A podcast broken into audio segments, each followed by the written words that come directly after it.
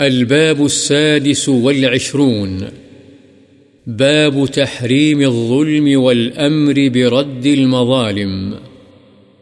ظلم کے حرام ہونے کا اور مظالم کی دفع کرنے کے حکم کا بیان.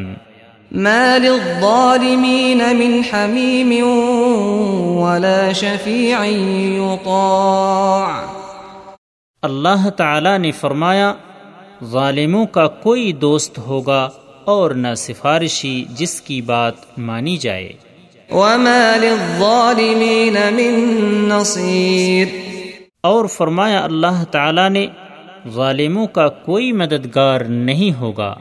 لیکن احادیث ان میں سے ایک حدیث ابو ذر رضی اللہ عنہ سے ہے جو باب المجاہدہ کے آخر میں گزر چکی ہے.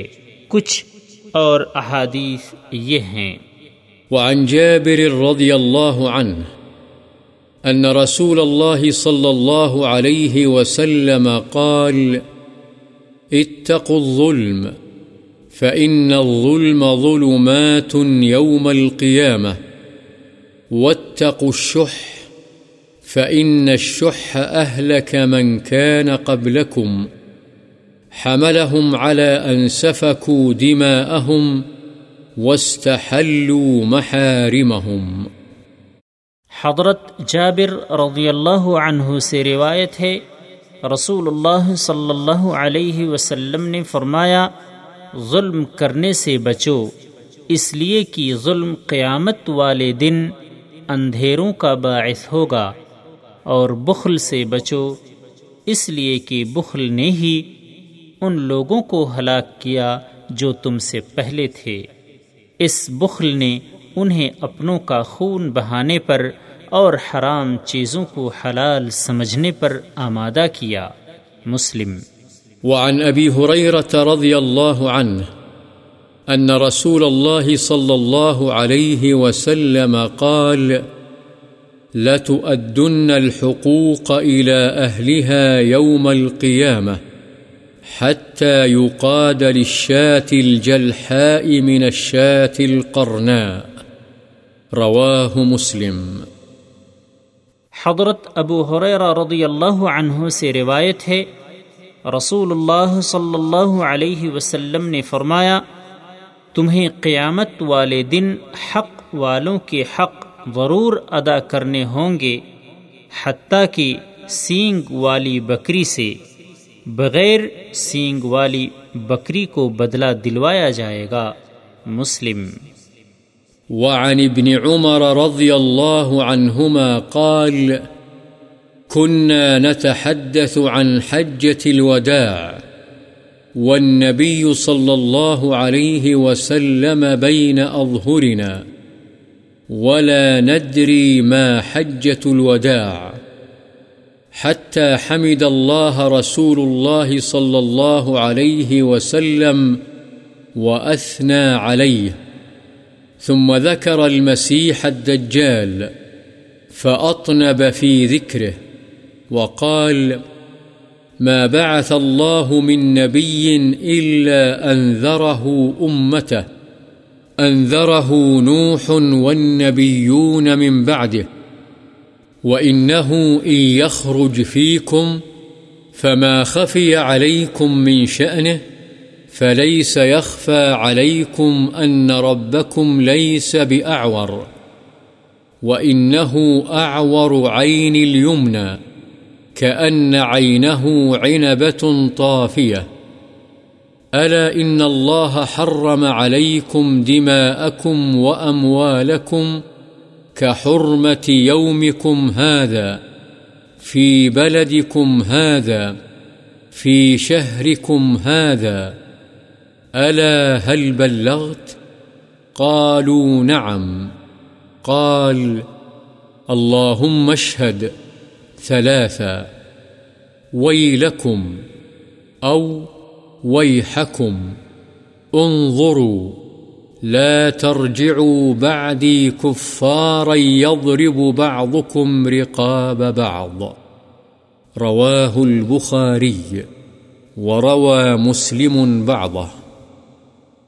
حضرت ابن عمر رضی اللہ عنہما روایت کرتے ہیں کہ ہم حجۃ الوداع کے بارے میں گفتگو کرتے تھے جب کہ نبی کریم صلی اللہ علیہ وسلم ہمارے درمیان موجود تھے اور ہم نہیں جانتے تھے کہ حجۃ الوداع کیا ہے، یہاں تک کہ رسول اللہ صلی اللہ علیہ وسلم نے اللہ تعالی کی حمد و ثنا بیان فرمائی، پھر مسیح دجال کا ذکر فرمایا اور اس میں تفصیل سے کام لیا۔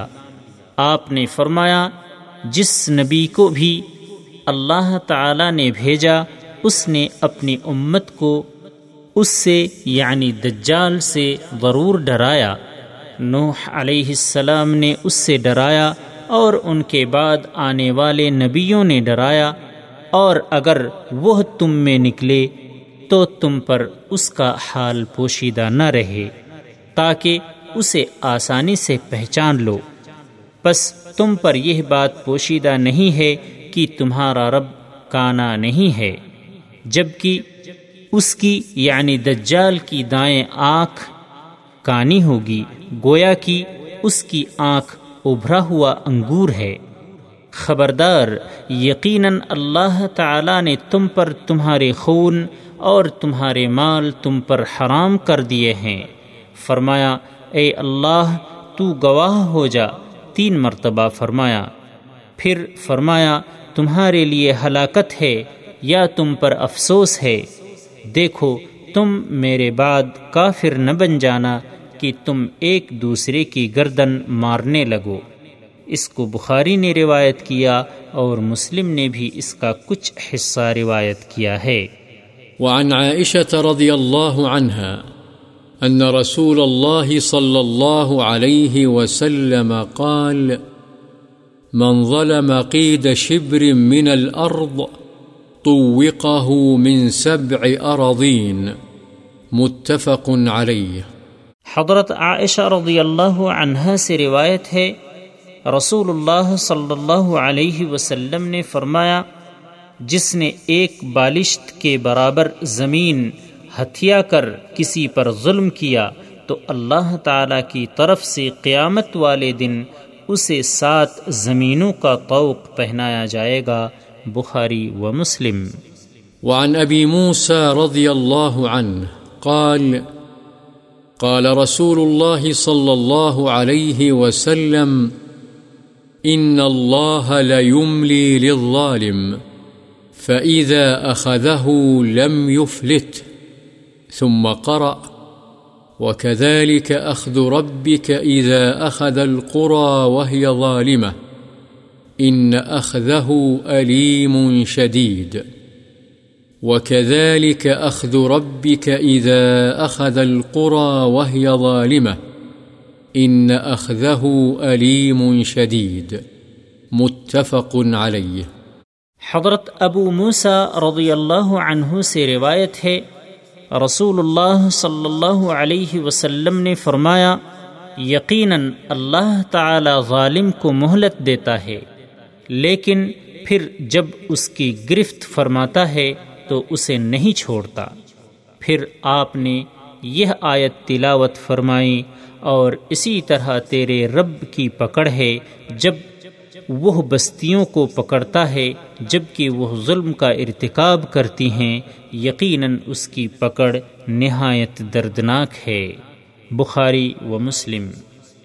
وعن معاذ رضی اللہ عنہ قال بعثني رسول الله صلى الله عليه وسلم فقال إنك تأتي قوما من أهل الكتاب فادعهم إلى شهادة أن لا إله إلا الله وأني رسول الله، فإنهم أطاعوا لذلك فأعلمهم أن الله قد افترض عليهم خمس صلوات في كل يوم وليلة، فإنهم أطاعوا لذلك فأعلمهم أن الله قد افترض عليهم صدقة تؤخذ من أغنيائهم فترد على فقرائهم، فإنهم أطاعوا لذلك فإياك وكرائم أموالهم،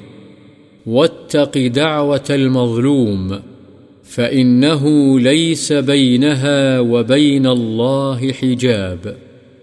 متفق علیہ۔ حضرت معاذ رضی اللہ عنہ روایت کرتے ہیں کہ مجھے رسول اللہ صلی اللہ علیہ وسلم نے یمن کے علاقے میں بھیجا تو فرمایا، تم ایسے لوگوں کے پاس جا رہے ہو جو اہل کتاب سے ہیں، پس تم سب سے پہلے ان کو اس بات کی دعوت دینا کہ وہ لا الہ الا اللہ اور محمد الرسول اللہ کا اقرار کر لیں، اگر وہ یہ بات مان لیں تو پھر ان کو بتلانا کہ اللہ نے ان پر رات اور دن میں پانچ نمازیں فرض کی ہیں، اگر وہ اس کو بھی مان لیں تو پھر ان کو بتلانا کہ اللہ تعالی نے ان پر زکوٰۃ فرض کی ہے جو ان کے مالداروں سے لی جائے گی اور ان کے فقراء پر تقسیم کر دی جائے گی، بس اگر وہ اس کو مان لیں تو زکوٰۃ وصول کرتے وقت ان کے عمدہ مال لینے سے اجتناب کرنا اور مظلوم کی بد دعا سے بچنا، اس لیے کہ اس کی بد دعا اور اللہ کے درمیان کوئی رکاوٹ نہیں، یعنی وہ فوراً مقبول ہو جاتی ہے، رد نہیں ہوتی۔ بخاری و مسلم۔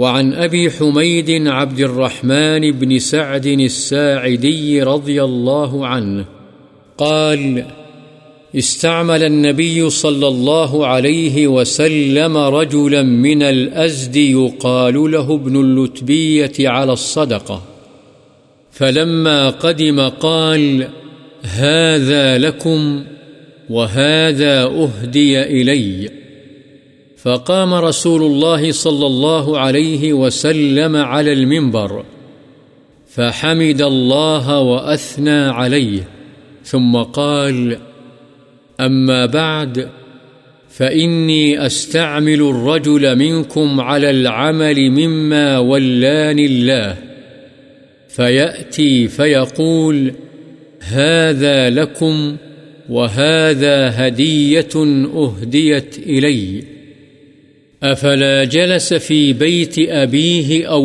أمه حتى تأتيه هديته إن كان صادقا؟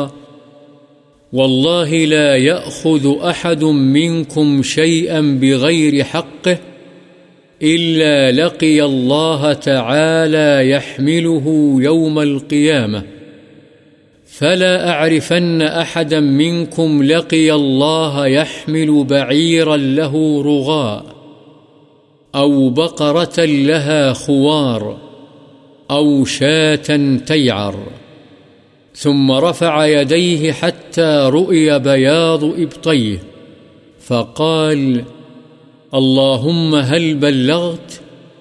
متفق عليه۔ حضرت ابو حمید عبد الرحمن بن سعد ساعدی رضی اللہ عنہ سے روایت ہے کہ رسول اللہ صلی اللہ علیہ وسلم نے ازد قبیلے کے ایک آدمی کو، جسے ابن لطبیہ کہا جاتا تھا، زکوٰۃ کی وصولی کے لیے عامل مقرر فرمایا، پس جب وہ زکوٰۃ وصول کر کے واپس آیا تو کہنے لگا: یہ تمہارے لیے ہے، یعنی بیت المال کا حق ہے، اور یہ مجھے ہدیے میں ملی ہوئی چیزیں ہیں۔ پس یہ سن کر رسول اللہ صلی اللہ علیہ وسلم منبر پر کھڑے ہوئے اور اللہ کی حمد و ثنا بیان کی، پھر فرمایا: اما بعد، میں تم میں سے کسی آدمی کو کسی کام کے لیے عامل مقرر کرتا ہوں جن کا والی و سرپرست اللہ نے مجھے بنایا ہے، پس وہ واپس آتا ہے اور کہتا ہے: یہ تمہارے لیے ہے اور یہ ہدیہ ہے جو مجھے لوگوں کی طرف سے دیا گیا ہے، پس یہ اپنے باپ یا ماں کے گھر کیوں نہیں بیٹھا رہا حتیٰ کہ اس کا ہدیہ آئے، اگر وہ سچا ہے۔ مطلب یہ تھا کہ جس کو یہ ہدیہ کہہ رہا ہے وہ ہدیہ نہیں، یہ اس سرکاری منصب کا نتیجہ ہے جس پر اسے مقرر کیا گیا تھا۔ اگر یہ ہدیہ ہوتا تو اسے گھر میں بھی ملتا۔ اللہ کی قسم، تم میں سے کوئی شخص کوئی چیز اس کے حق کے بغیر لے گا تو وہ اللہ تعالیٰ کو اس حال میں ملے گا کہ قیامت والے دن وہ اسے اٹھائے ہوئے ہوگا، پس میں تم میں سے کسی شخص کو نہ دیکھوں کہ وہ اللہ سے ملاقات کے وقت ناجائز طریقے سے حاصل کردہ اونٹ کو اٹھائے ہوئے ہو جو بلبلا رہا ہو، یا گائے کو جس کی آواز ہو، یا بکری کو جو ممیا رہی ہو۔ پھر آپ نے دونوں ہاتھ اٹھائے یہاں تک کہ آپ کے بغلوں کی سفیدی نظر آنے لگی۔ پھر آپ نے فرمایا، اے اللہ، کیا میں نے پہنچا دیا؟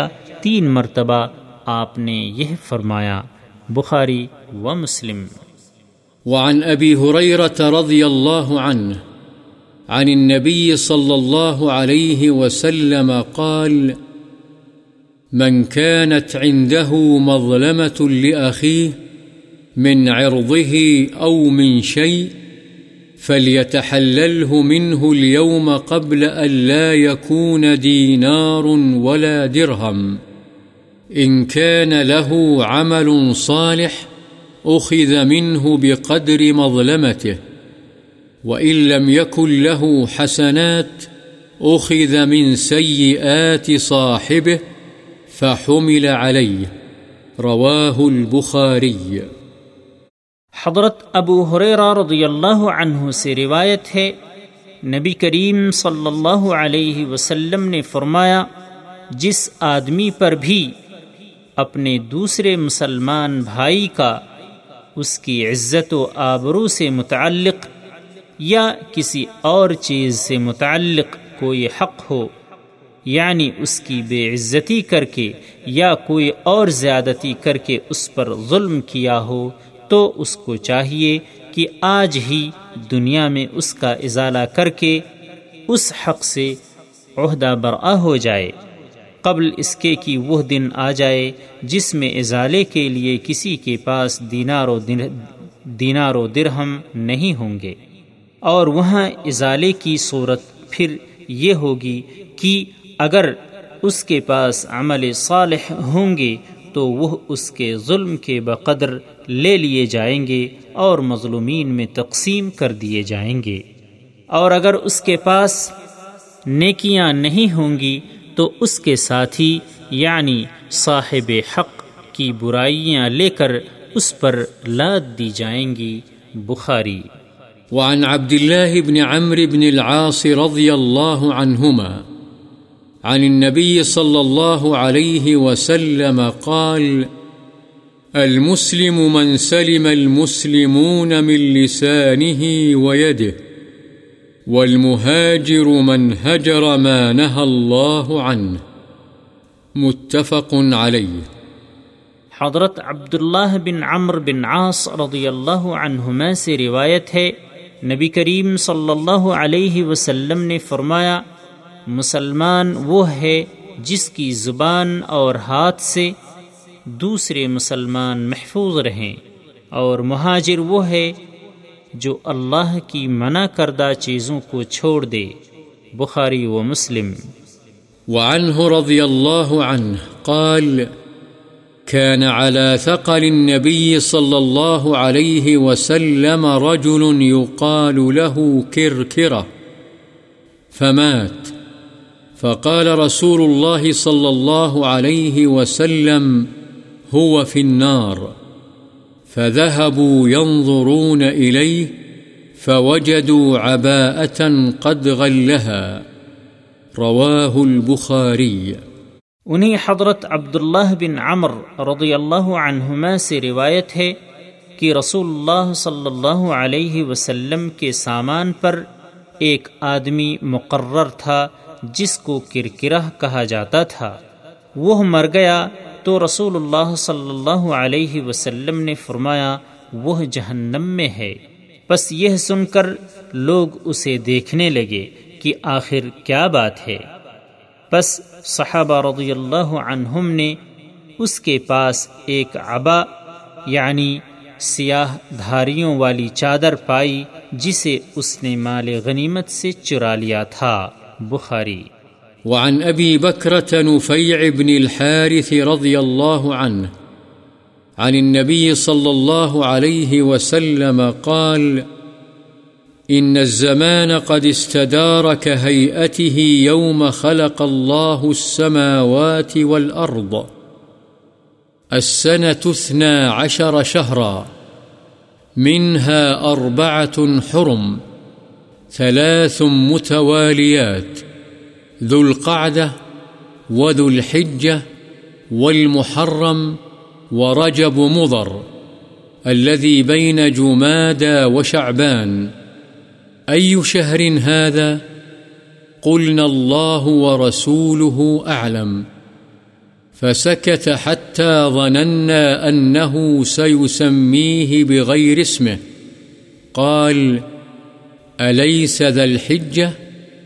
قلنا بلى، قال: فأي بلد هذا؟ قلنا: الله ورسوله أعلم، فسكت حتى ظننا أنه سيسميه بغير اسمه، قال: أليس البلدة؟ قلنا بلى، قال: فأي يوم هذا؟ قلنا: الله ورسوله أعلم، فسكت حتى ظننا أنه سيسميه بغير اسمه، قال: أليس يوم النحر؟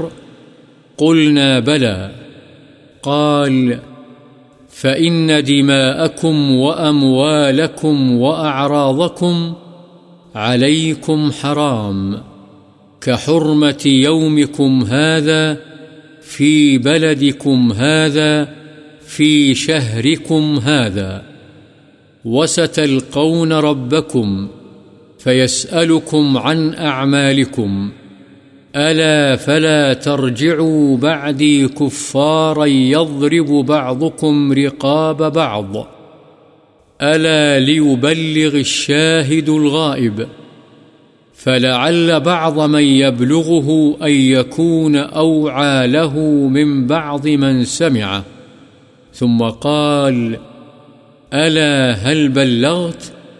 ألا هل بلغت؟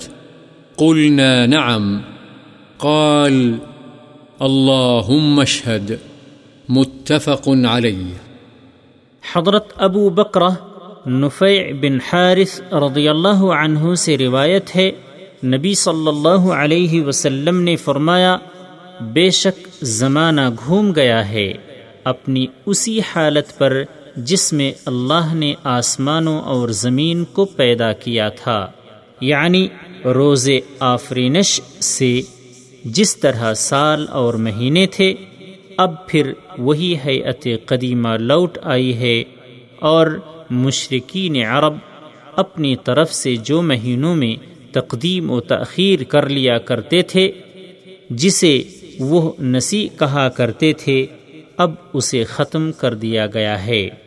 سال کے بارہ مہینے ہیں، ان میں سے چار حرمت والے ہیں، تین پے در پے، ذوالقعدہ، ذوالحجہ، محرم، اور چوتھا مضر قبیلے کا رجب جو جمادی الثانیہ اور شعبان کے درمیان ہے۔ پھر آپ نے پوچھا: یہ کون سا مہینہ ہے؟ ہم نے کہا: اللہ اور اس کے رسول زیادہ بہتر جانتے ہیں۔ آپ خاموش رہے یہاں تک کہ ہم نے گمان کیا کہ آپ اس کے نام کے علاوہ اور نام سے اسے پکاریں گے۔ آپ نے فرمایا: کیا یہ ذوالحجہ نہیں ہے؟ ہم نے کہا: کیوں نہیں۔ آپ نے پوچھا: یہ شہر کون سا ہے؟ ہم نے کہا: اللہ اور اس کا رسول بہتر جانتے ہیں۔ بس آپ خاموش رہے حتیٰ کہ ہم نے گمان کیا کہ اس کے نام کے علاوہ کسی اور نام سے اسے پکاریں گے۔ آپ نے فرمایا: کیا یہ شہر مکہ نہیں ہے؟ ہم نے کہا: کیوں نہیں۔ آپ نے پھر پوچھا: یہ دن کون سا ہے؟ ہم نے کہا اللہ اور اس کا رسول زیادہ بہتر جانتے ہیں۔ پس آپ خاموش رہے یہاں تک کہ ہم نے گمان کیا کہ آپ اس کے نام کے علاوہ کسی اور نام سے اسے پکاریں گے۔ پس آپ نے پوچھا کیا یہ قربانی کا دن دس ذی الحجہ نہیں ہے؟ ہم نے کہا کیوں نہیں؟ آپ نے فرمایا بے شک تمہارے خون، تمہارے مال اور تمہاری عزتیں تمہارے درمیان آپس میں اسی طرح حرام ہیں جس طرح تمہارے اس دن کی حرمت تمہارے اس شہر میں اور تمہارے اس مہینے میں ہے، اور عن قریب تم اپنے رب سے ملو گے، پس وہ تم سے تمہارے اعمال کی بابت باز پرس کرے گا۔ خبردار تم میرے بعد کافر نہ بن جانا کہ تم ایک دوسرے کی گردنیں مارو۔ سن لو، جو یہاں حاضر ہے وہ غائب کو یہ باتیں پہنچا دے، اس لیے کہ شاید وہ شخص جس کو یہ باتیں پہنچائی جائیں ان سے زیادہ یاد رکھنے والا ہو جنہوں نے براہ راست مجھ سے سنا ہے۔ پھر آپ نے فرمایا خبردار میری بات سنو اور بتاؤ کیا میں نے پہنچا دیا ہے کیا میں نے پہنچا دیا ہے؟ ہم نے کہا ہاں حضور۔ آپ نے فرمایا اے اللہ گواہ ہو جا۔ بخاری و مسلم۔ وعن ابی امامة اياس بن ثعلبة الحارثي رضي الله عنه ان رسول الله صلى الله عليه وسلم قال من اقتطع حق امرئ مسلم بيمينه فقد أوجب الله له النار وحرم عليه الجنة، فقال رجل وإن كان شيئا يسيرا يا رسول الله، فقال وإن قضيبا من أراك، رواه مسلم۔ حضرت ابو امامہ ایاس بن ثعلبہ حارثی رضی اللہ عنہ سے روایت ہے رسول اللہ صلی اللہ علیہ وسلم نے فرمایا جس نے کسی مسلمان آدمی کا حق جھوٹی قسم کے ذریعے سے قطع کر لیا یعنی ناحق لے لیا، یقیناً اللہ نے اس پر جہنم کی آگ واجب اور جنت حرام فرما دی۔ ایک شخص نے کہا اے اللہ کے رسول چاہے وہ تھوڑی سی چیز ہو۔ آپ نے ارشاد فرمایا اگرچہ پیلو کے درخت کی ایک شاخ ہی ہو۔ مسلم۔ وعن عدي بن عميرة رضي الله عنه قال سمعت رسول الله صلى الله عليه وسلم يقول من استعملناه منكم على عمل فكتمنا مخيطا فما فوقه كان غلولا يأتي به يوم القيامة، فقام رجل أسود من الأنصار كأني أنظر إليه فقال يا رسول الله اقبل عني عملك، قال وما لك؟ قال سمعتك تقول كذا وكذا، قال وأنا أقوله الآن، من استعملناه على عمل فليجئ بقليله وكثيره، فما أوتي منه أخذ وما نهي عنه انتهى، رواه مسلم۔ حضرت عدی بن عمیرہ رضی اللہ عنہ سے روایت ہے میں نے سنا رسول اللہ صلی اللہ علیہ وسلم فرماتے تھے جس کو ہم تم میں سے کسی شخص کو کسی کام پر عامل مقرر کریں بس وہ ہم سے ایک سوئی یا اس سے زائد یا کم کوئی چیز چھپائے تو یہ غلول یعنی خیانت اور چوری ہوگی، جس کے ساتھ وہ قیامت والے دن بارگاہ الہی میں حاضر ہوگا۔ پس انصار میں سے ایک سیاہ فام آدمی کھڑا ہوا، گویا کہ میں اسے دیکھ رہا ہوں، اور اس نے کہا یا رسول اللہ آپ نے مجھے جو اپنی ذمہ داری سونپی ہے وہ مجھ سے واپس لے لیجئے۔ آپ نے پوچھا تمہیں کیا ہے؟ اس نے کہا میں نے آپ کو اس اس طرح فرماتے ہوئے سنا ہے جس سے میں ڈر گیا ہوں۔ آپ نے فرمایا میں اب بھی یہی کہتا ہوں کہ ہم جس کو کسی کام پر مقرر کریں تو اس کو چاہیے کہ جو بھی کم یا زیادہ اسے ملے وہ ہمارے پاس لائے، پس اس میں سے جو اسے دیا جائے وہ لے لے، اور جس سے اس کو روک دیا جائے اس سے وہ باز رہے۔ مسلم۔ وعن عمر بن الخطاب رضی اللہ عنہ قال لما كان يوم خيبر أقبل نفر من أصحاب النبي صلى الله عليه وسلم فقالوا فلان شهيد وفلان شهيد حتى مروا على رجل فقالوا فلان شهيد فقال النبي صلى الله عليه وسلم كلا إني رأيته في النار في بردة غلها أو عباءة، رواه مسلم۔ حضرت عمر بن خطاب رضی اللہ عنہ بیان فرماتے ہیں کہ جب خیبر والا دن ہوا، یعنی جنگ خیبر ہوئی، تو اصحاب رسول صلی اللہ علیہ وسلم میں سے کچھ آدمی آئے اور انہوں نے کہا کہ فلاں شخص شہید ہے اور فلاں شہید ہے، حتیٰ کہ ایک آدمی کے پاس سے وہ گزرے تو کہا فلاں بھی شہید ہے۔ پس نبی صلی اللہ علیہ وسلم نے فرمایا ہرگز نہیں، میں نے ایک چادر کی وجہ سے جو اس نے چرائی تھی اسے جہنم میں دیکھا ہے۔ مسلم۔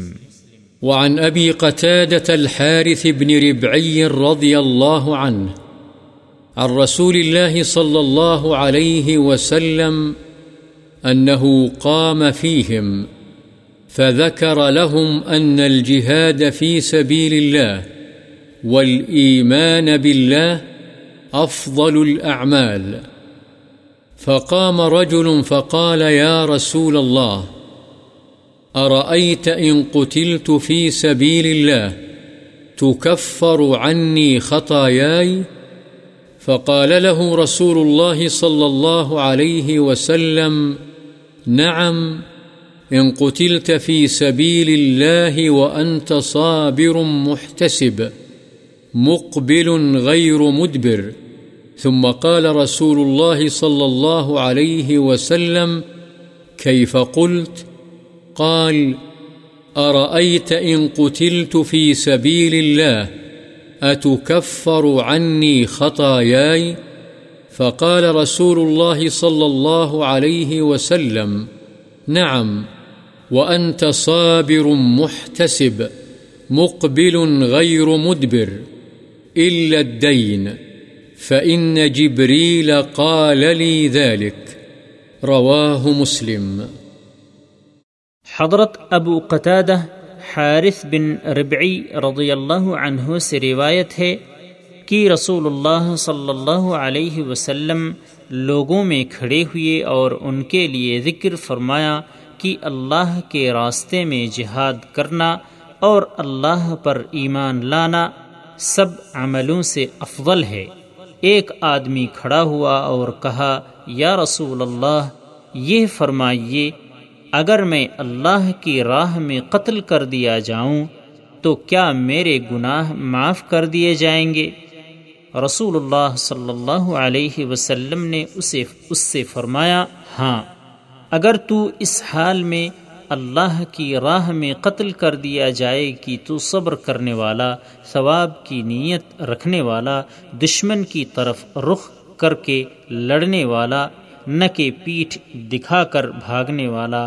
پھر رسول اللہ صلی اللہ علیہ وسلم نے فرمایا تو نے کیسے کہا تھا؟ اس نے کہا یہ بتلائیے اگر میں اللہ کی راہ میں قتل کر دیا جاؤں تو کیا مجھ سے میرے گناہ معاف کر دیے جائیں گے؟ رسول اللہ صلی اللہ علیہ وسلم نے فرمایا ہاں، اگر تو قتل کر دیا جائے جبکہ تو صبر کرنے والا، اللہ سے ثواب کی امید رکھنے والا، دشمن کی طرف رخ کر کے لڑنے والا اور پیٹھ دکھا کر بھاگنے والا نہیں تھا، سوائے قرض کے کہ وہ معاف نہیں ہوگا، اس لیے کہ جبریل علیہ السلام نے مجھ سے یہ کہا ہے۔ مسلم۔ وعن ابی ہریرہ رضی اللہ عنہ ان رسول اللہ صلی اللہ علیہ وسلم قال اتدرون ما المفلس؟ قالوا المفلس فينا من لا درهم له ولا متاع، فقال إن المفلس من أمتي من يأتي يوم القيامة بصلاة وصيام وزكاة ويأتي وقد شتم هذا وقذف هذا وأكل مال هذا وسفك دم هذا وضرب هذا، فيعطى هذا من حسناته وهذا من حسناته، فإن فنيت حسناته قبل أن يقضى ما عليه أخذ من خطاياهم فطرحت عليه ثم طرح في النار۔ رواه مسلم۔ حضرت ابو ہریرہ رضی اللہ عنہ سے روایت ہے، رسول اللہ صلی اللہ علیہ وسلم نے فرمایا، کیا تم جانتے ہو مفلس کون ہے؟ صحابہ رضی اللہ عنہم نے عرض کیا، ہم میں مفلس وہ شخص ہے جس کے پاس درہم ہوں اور نہ سامان۔ آپ نے فرمایا، نہیں، بلکہ میری امت میں سے مفلس وہ شخص ہے جو قیامت والے دن نماز، روزے اور زکوٰۃ کے ساتھ آئے گا، لیکن اس کے ساتھ ساتھ وہ اس حال میں آئے گا، کسی کو اس نے گالی دی ہوگی، کسی پر بہتان تراشی کی ہوگی، کسی کا مال کھایا ہوگا، کسی کا خون بہایا ہوگا اور کسی کو مارا پیٹا ہوگا، پس ان کو یعنی تمام مظلومین کو اس کی نیکیاں دے دی جائیں گی تاکہ ان پر کیے گئے ظلم کی تلافی ہو جائے، پس اگر اس کی نیکیاں ختم ہو گئیں قبل اس کے کہ اس کے ذمے دوسروں کے حقوق باقی ہوں تو ان کے گناہ لے کر اس پر ڈال دیے جائیں گے، پھر اسے جہنم میں پھینک دیا جائے گا، کیونکہ نیکیوں سے اس کا دامن بالکل خالی ہو جائے گا۔ مسلم۔ وعن ام سلمة رضي الله عنها ان رسول الله صلى الله عليه وسلم قال انما انا بشر وانكم تختصمون الي ولعل بعضكم ان يكون الحن بحجته من بعض فاقضي له بنحو ما اسمع، فمن قضيت له بحق اخيه فإنما أقطع له قطعة من النار۔ متفق علیہ۔ الحن ای اعلم۔ حضرت ام سلمہ رضی اللہ عنہا سے روایت ہے، رسول اللہ صلی اللہ علیہ وسلم نے فرمایا، بے شک میں ایک انسان ہی ہوں اور تم میرے پاس جھگڑے لے کر آتے ہو تاکہ میں فیصلہ کروں، اور شاید تم میں سے بعض آدمی اپنی دلیل پیش کرنے میں دوسرے فریق سے زیادہ تیز اور چرب زبان ہو، پس میں جو کچھ سنوں اور اس سے جس نتیجے پر پہنچوں اس کے مطابق اس کے حق میں فیصلہ کر دوں، درا حالی کہ وہ حق پر نہ ہو، پس جس شخص کے لیے میں اس کے بھائی کے حق کا فیصلہ کر دوں تو دراصل یہ میں اس کے لیے جہنم کی آگ کا ایک ٹکڑا کاٹ کر دے رہا ہوں۔ بخاری و مسلم۔ وعن ابن عمر رضی اللہ عنہما قال قال رسول اللہ صلی اللہ علیہ وسلم لن يزال المؤمن في فسحة من دينه ما لم يصب دما حراما۔ رواه البخاری۔ حضرت ابن عمر رضی اللہ عنہما سے روایت ہے، رسول اللہ صلی اللہ علیہ وسلم نے فرمایا، مومن ہمیشہ اپنے دین کے بارے میں کشادگی میں رہتا ہے جب تک وہ حرام خون بہانے کا ارتکاب نہ کرے۔ بخاری۔ وعن خولة بنت عامر الانصارية وهي امرأة حمزة رضي الله عنها قالت: سمعت رسول الله صلى الله عليه وسلم يقول: إن رجالا يتخوضون في مال الله بغير حق فلهم النار يوم القيامة، رواه البخاري۔ حضرت خولہ بنت عامر انصاری رضی اللہ عنہا سے روایت ہے، اور یہ حضرت حمزہ رضی اللہ عنہ کی اہلیہ ہیں۔ وہ فرماتی ہیں کہ میں نے رسول اللہ صلی اللہ علیہ وسلم کو فرماتے ہوئے سنا کہ کچھ لوگ اللہ کے مال یعنی بیت المال میں ناجائز تصرف کرتے ہیں، پس ایسے لوگوں کے لیے قیامت والے دن جہنم کی آگ ہے۔ بخاری۔